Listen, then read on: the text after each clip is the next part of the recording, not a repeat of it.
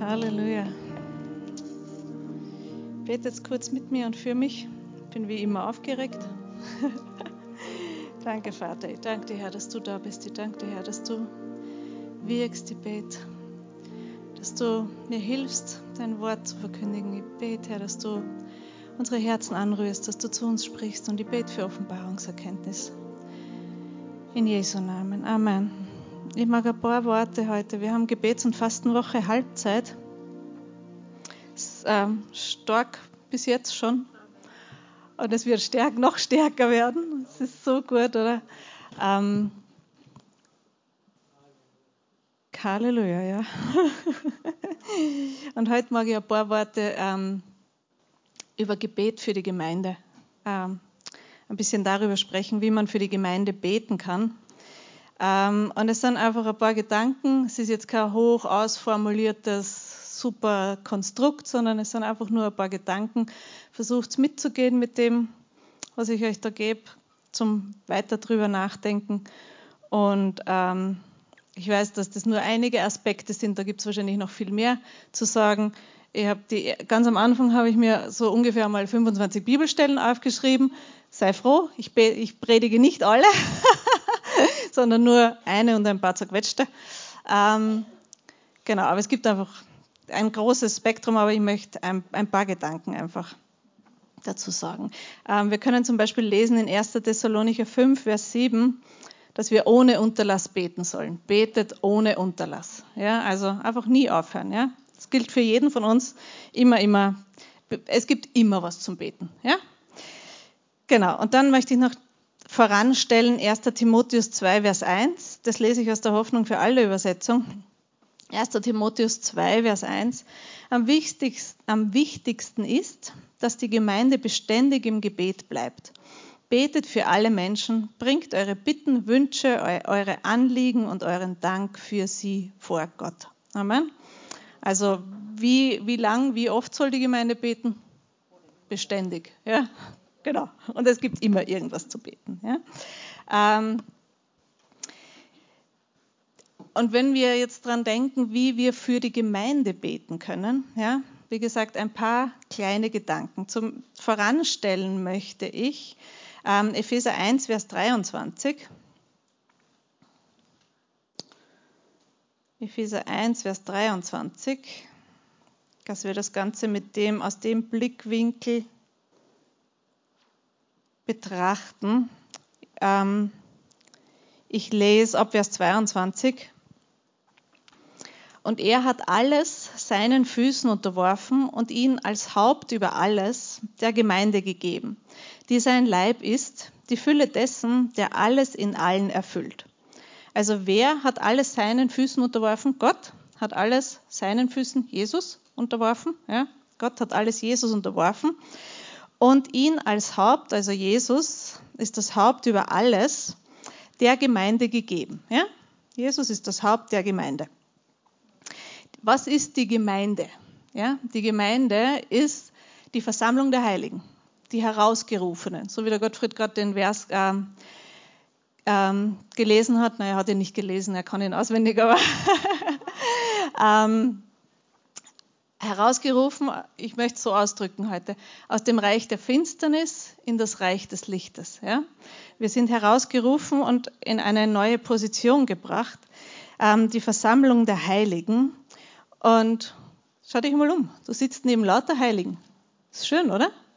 Alle sozusagen einen Heiligenschein und der heilige Pedro und die heilige Sabine und der heilige Markus und die heilige Elisabeth und alle da.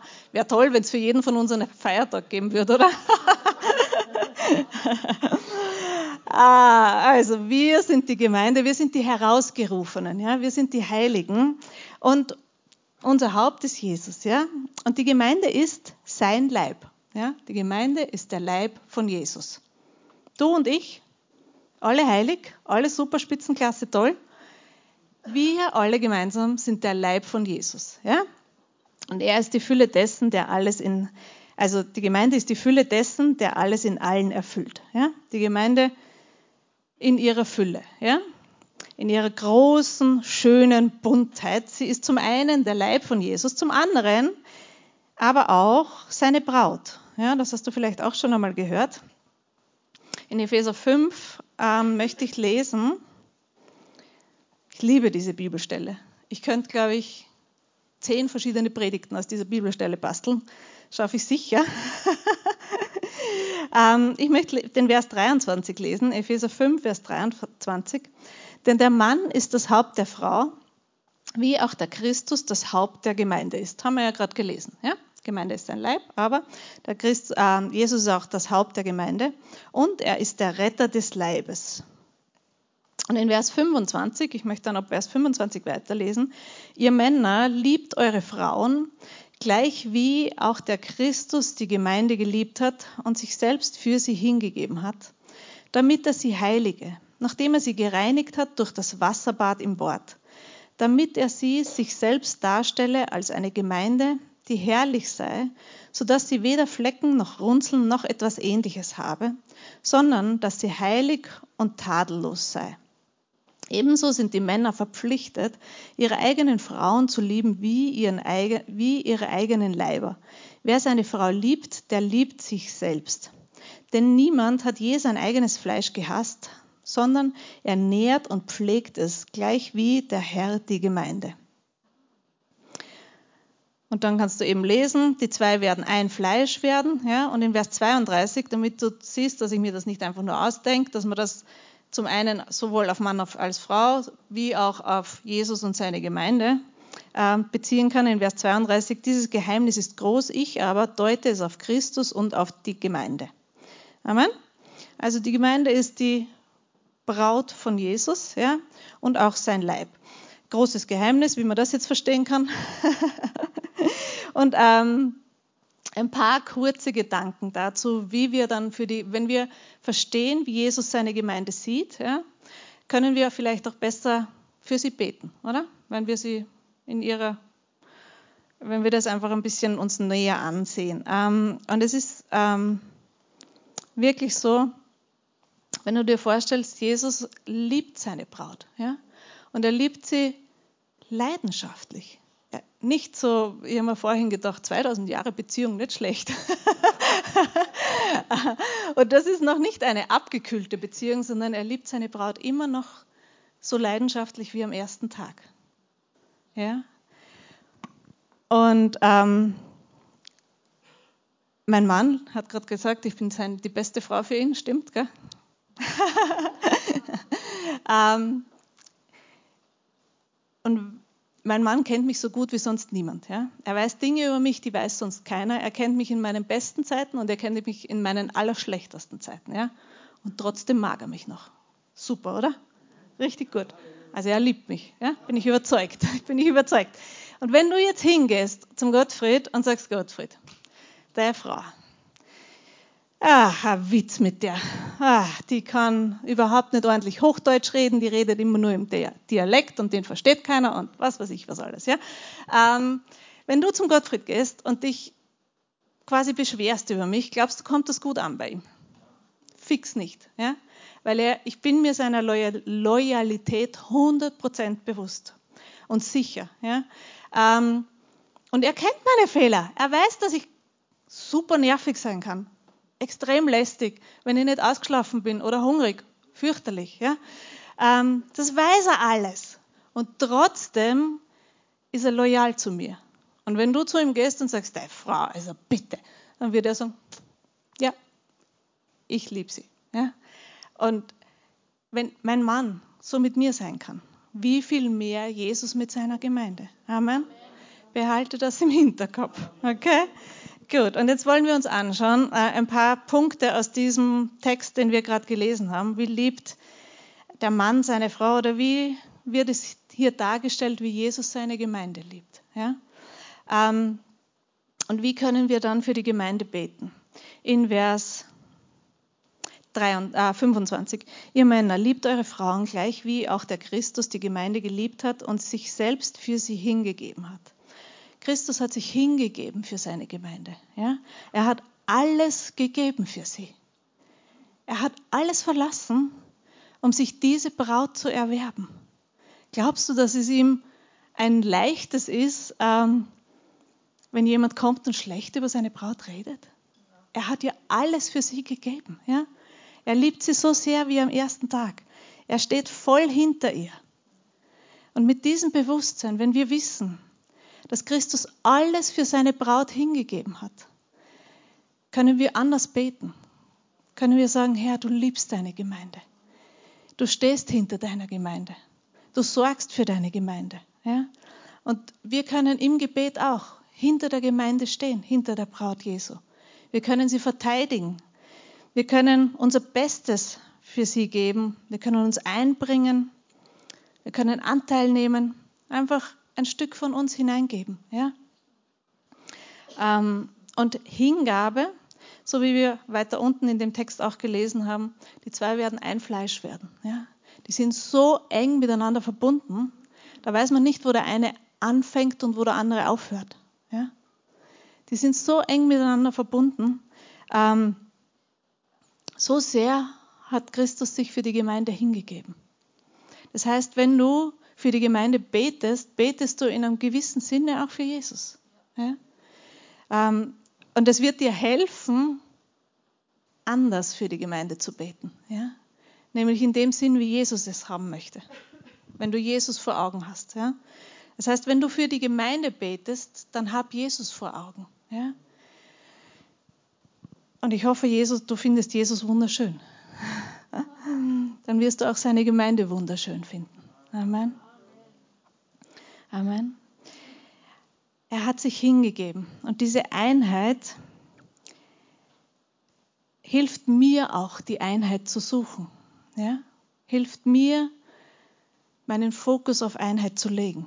Und ich weiß, wir sind alle unterschiedlich und bunt und manche sind laut und manche sind leise und manche sind lieb und manche sind ausbaufähig lieb. ähm, aber es wird mir helfen, diese Einheit zu suchen, ja? danach Ausschau zu halten. Amen. Und vergiss einfach nicht, du gehörst zum Leib Christi.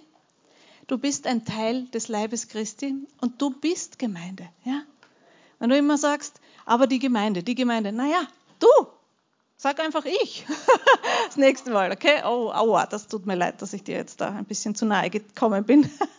und ich weiß schon, ähm, es gibt die universelle Gemeinde, ja, die weltweite Gemeinde Jesu. Es gibt die Gemeinde Jesu, die alle Zeiten umspannt, ja, und es gibt die einzelnen Ortsgemeinden. Und alles das im Blick, ja, was ich jetzt euch da noch mitgeben möchte. Also du bist Gemeinde, du gehörst zu diesem großen Ganzen dazu. Und ähm, denk einfach drüber nach, was das alles bedeutet. Ja? Genau. Und wenn wir dann weiterlesen in ähm, in Vers 26, damit er sie heilige. Ja? Christus heiligt seine Braut. Was bedeutet das? Er macht sie gut und schön. Er sorgt dafür, dass sie gut und schön ist. Ja? Ähm, und wir können auch dazu beitragen, dass die Gemeinde Gottes Gottes Glanz widerspiegelt. Amen. Und wir können dafür beten, dass ähm, diese Heiligkeit Gestalt gewinnt. Ja? Amen. Und dann ein ganz besonderer, ganz besonders schöner ähm, Aspekt, nachdem er sie gereinigt hat durch das Wasserbad im Wort. Wie gut ist das? Wer reinigt sein? Wer reinigt die Braut? Muss sich die Braut selber putzen, festmachen, einkaufen gehen, schauen, dass alles passt, Falten bügeln und so? Wer macht es? Das macht er. Das macht der Bräutigam. Er sorgt dafür, wie durch das Wasserbad des Wortes. Er braucht kein Persil, er braucht kein Ariel, wie das alles heißt. Er nimmt das Wort. Und sein Wort ist rein und heilig, vollkommen gut und vollkommen gerecht. Und wir können das Wort nicht hoch genug schätzen, weil es hat so eine Kraft. Ich bin absolut überzeugt von der, von der heilenden, von der wunderbringenden, wunderwirkenden Kraft des Wortes Gottes. Amen. Und der Bräutigam reinigt seine Braut durch das Wasserbad des Wortes. Ja? Das heißt, was können wir davon lernen? wir sprechen gut über die Gemeinde. Wir sprechen gut über den Leib Christi. Und ich liebe meinen Mann dafür, wie er über, ihr kennt ihn so, wenn er da vorne predigt oder wenn ihr mit ihm so, ich kenne ihn, wie er daheim ist, ja. Wenn die Türen zu sind, wenn die Überwachungskameras aus sind. Und ich weiß, er redet gut über Gemeinde. Über jede Gemeinde. Und ich habe eh schon oft gesagt, er ist einfach chronisch geduldig und er sieht immer das Positive. Unglaublich. Heute in der Früh haben wir über irgendwas geredet und ich habe gesagt, du, ich weiß es nicht. Und er hat gesagt, na, aber schau her und so und das und das ist ja und das ist ja auch gut. Sage ich, ja, das stimmt, du hast vollkommen recht. ähm, und so wie Christus seine Braut durch das Wasserbad des Wortes reinigt, wollen wir die Gemeinde durch unsere Worte schön machen. Wir wollen gut über sie sprechen. Amen. Nicht nur über dich und mich und deinen Hauskreis und über die, die neben dir sitzen, die gut riechen, sondern über die ganze Gemeinde. Über den Platz da und über alle anderen Orte in Klagenfurt und in Österreich und auf der ganzen Welt. Amen. Ganz egal, wie schräg sie dir vorkommen, wie bunt sie sind, es ist immer noch der Leib Christi. Und wer kümmert sich darum? Du? Na. er kümmert sich darum. Amen. Und meine Aufgabe ist es, gut über sie zu sprechen. Amen. Das Wort Gottes über die Gemeinde auszusprechen. Ja? Das Wort Gottes in die Gemeinde hineinzusprechen. Im Glauben zu sprechen. Nicht im Schauen. Im Schauen könnte ich viele Dinge aufzählen, die mir nicht gefallen hier im Gospelhaus, okay? Aber ich habe mich entschieden, im Glauben zu sprechen. Ja? Ich kriege hin und wieder einen Rempler von meinem Mann. Aber ich möchte gut über die Gemeinde sprechen. Amen. Und natürlich beten für die Gemeinde, ja. Und bete auch für die Verkündigung des Wortes. Bete, dass das Wort Gottes in Vollmacht verkündet wird. Ja? Bete, dass das Wort Gottes Raum gewinnt. Ja? Weil Gemeinde ist wirklich der Ort, wo das Wort Gottes ausgesät werden kann. Ja? Ich sage nicht, dass es der einzige Ort ist, aber es ist ein Ort, den Gott wirklich geplant hat und eingesetzt hat und wo er sich zu seinem Wort stellen kann. Amen. Amen. Also sprich im Glauben, sprich gut über deine Gemeinde. Und du wirst sehen, wenn du gut über deine Gemeinde sprichst, dein Herz wird sich verändern und die Gemeinde wird sich verändern. Ich bin überzeugt. Kannst es ausprobieren. Und wenn es dann funktioniert hat, komm zu mir. Wenn es nicht funktioniert, geh zum Gottfried. genau. In Vers 27. Damit er sich damit er sie sich selbst darstelle als eine Gemeinde, die herrlich sei, die herrlich und schön sei, ohne Flecken und Runzeln. Ja? Er stellt sie, also der Bräutigam stellt seine, seine Braut sich selbst als herrlich dar. Ja? Er sorgt dafür, dass sie schön dasteht, dass sie schön geschmückt ist, dass sie alles hat, was sie braucht. Ja? Ähm, ohne Flecken und ohne Runzeln. Und was können wir von dem lernen? Schau einfach auf die guten Dinge. Es gibt hunderttausend Sachen, die nicht passen. Ja, es ist zu laut, zu lang, zu heiß, zu kalt, zu dick, zu dünn, was weiß ich. Ja, zu modern, zu langweilig. Hunderttausend Sachen, die nicht schön sein könnten. Ja, entscheide dich, auf die guten Dinge zu schauen. Entscheide dich, auf die schönen Dinge zu schauen. Und bete auch für die schönen Dinge. Ja? Heb die hervor, mach die groß. Ja?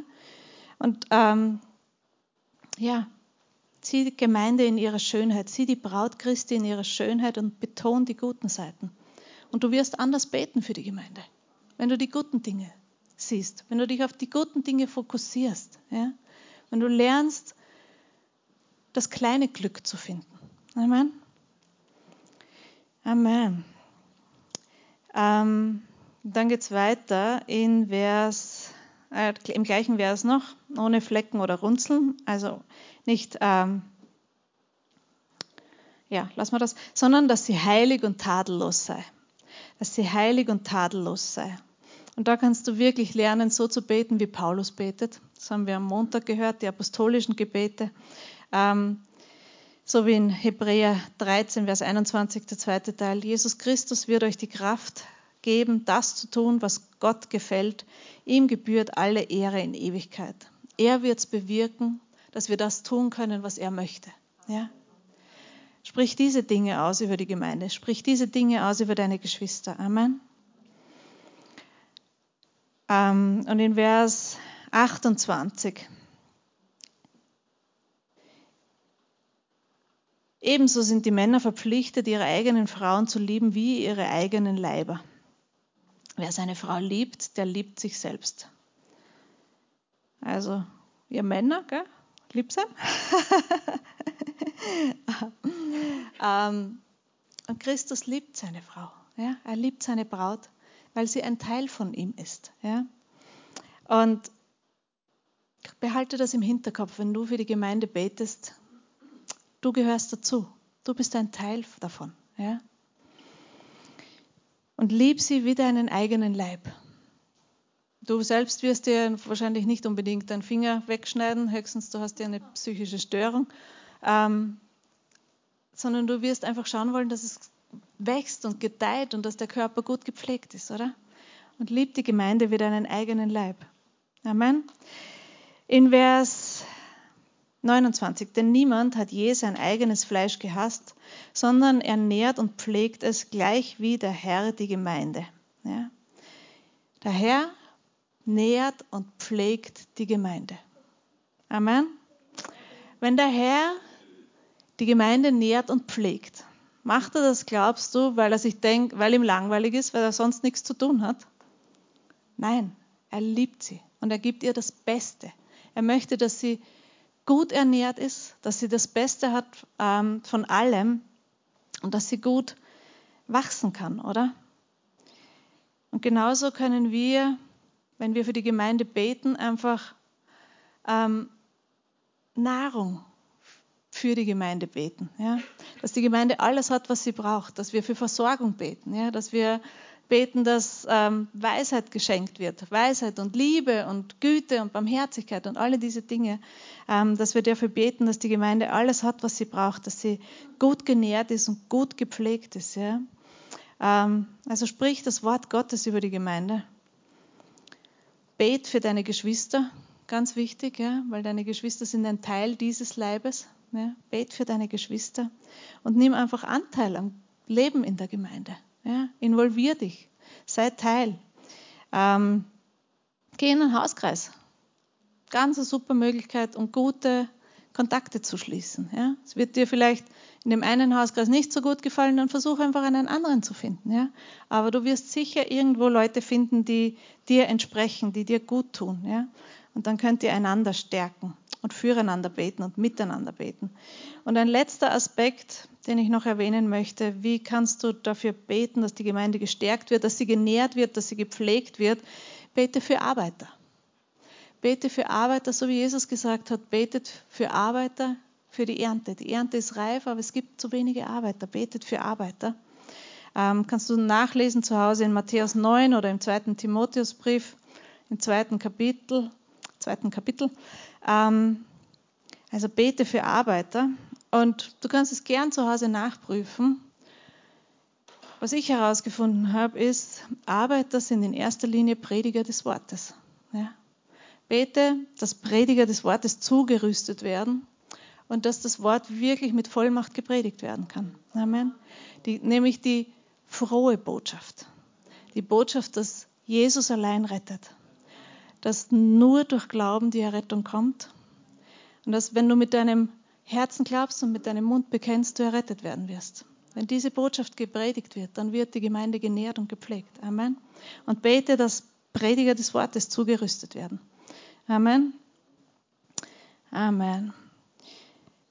Amen. Und das war so ein paar Gedanken, wie du für Gemeinde beten kannst, wie Jesus seine Gemeinde sieht, wie sehr er seine Braut liebt, ja? wie sehr er dich liebt, du bist Teil seiner Braut und wie sehr er die Heiligen, die rund um dich herum sitzen, liebt. Amen. Und das wird dir helfen zu beten für die Gemeinde. Und jetzt zum Abschluss möchte ich noch, dass wir gemeinsam kurz ein paar Minuten nehmen, ähm, wo wir gemeinsam einfach uns vor Gott ausrichten und die Dinge, die, wo wir merken, da habe ich einfach nicht so gut gedacht über die Braut Christi. Da habe ich nicht so gut gesprochen über die Braut Christi. Da habe ich ein bisschen einen falschen Blick. Da habe ich zu viel auf die Flecken und Runzeln geschaut und nicht auf ihre Schönheit. Ähm, dass wir da einfach kurz sagen, ups, Jesus, Entschuldige, habe deine Frau nicht so ganz richtig gesehen. Ähm, und dass wir dann gemeinsam noch beten für den Leib Christi, für die Braut Christi. Amen. Zu zweit, zu dritt. Passt das so, Pastor? Darf man das so machen? Okay, gut. ähm, wenn du möchtest, kannst du aufstehen, du kannst aber auch sitzen bleiben. Danke, Jesus. Ich danke dir, Herr, dass du da bist. Ich danke dir, Herr, dass du in uns, in uns wirkst. Ich bete, Herr, dass du, dass du zu unseren Herzen sprichst und wir legen dir alles hin. Du kennst unsere Gefühle, unsere Gedanken, du kennst alles, was uns bewegt, du kennst die Dinge, wo wir uns Sachen vielleicht anders vorgestellt haben, wo wir enttäuscht sind, wo wir frustriert sind mit so, wie es ist in der Gemeinde. Ich, ja, wir legen dir das alles hin und ich bete, Herr, dass du, dass du uns reinwascht von jeder Schuld, dass du jede Schuld uns vergibst, dass du uns jede Ungerechtigkeit wegnimmst von uns, dass du uns hilfst, unsere Gedanken auf dich auszurichten. Und ja, danke, Herr. Danke, Herr, für Vergebung. Und danke, Herr, für Frieden, der jetzt kommt. Und ich bete für ganz eine neue Sichtweise auf deine Braut, für ganz eine neue Sichtweise auf deinen Leib und für ganz eine neue Liebe in jedem von uns, für deine wunderschöne, wunderbare Gemeinde, die du auserwählt hast, die du liebst und wo wir ein Teil sein dürfen. Danke, Herr. Danke, Herr, für Frieden in unsere Herzen und für, und für neue Vision und Hoffnung. In Jesu Namen. Amen. Amen. Amen.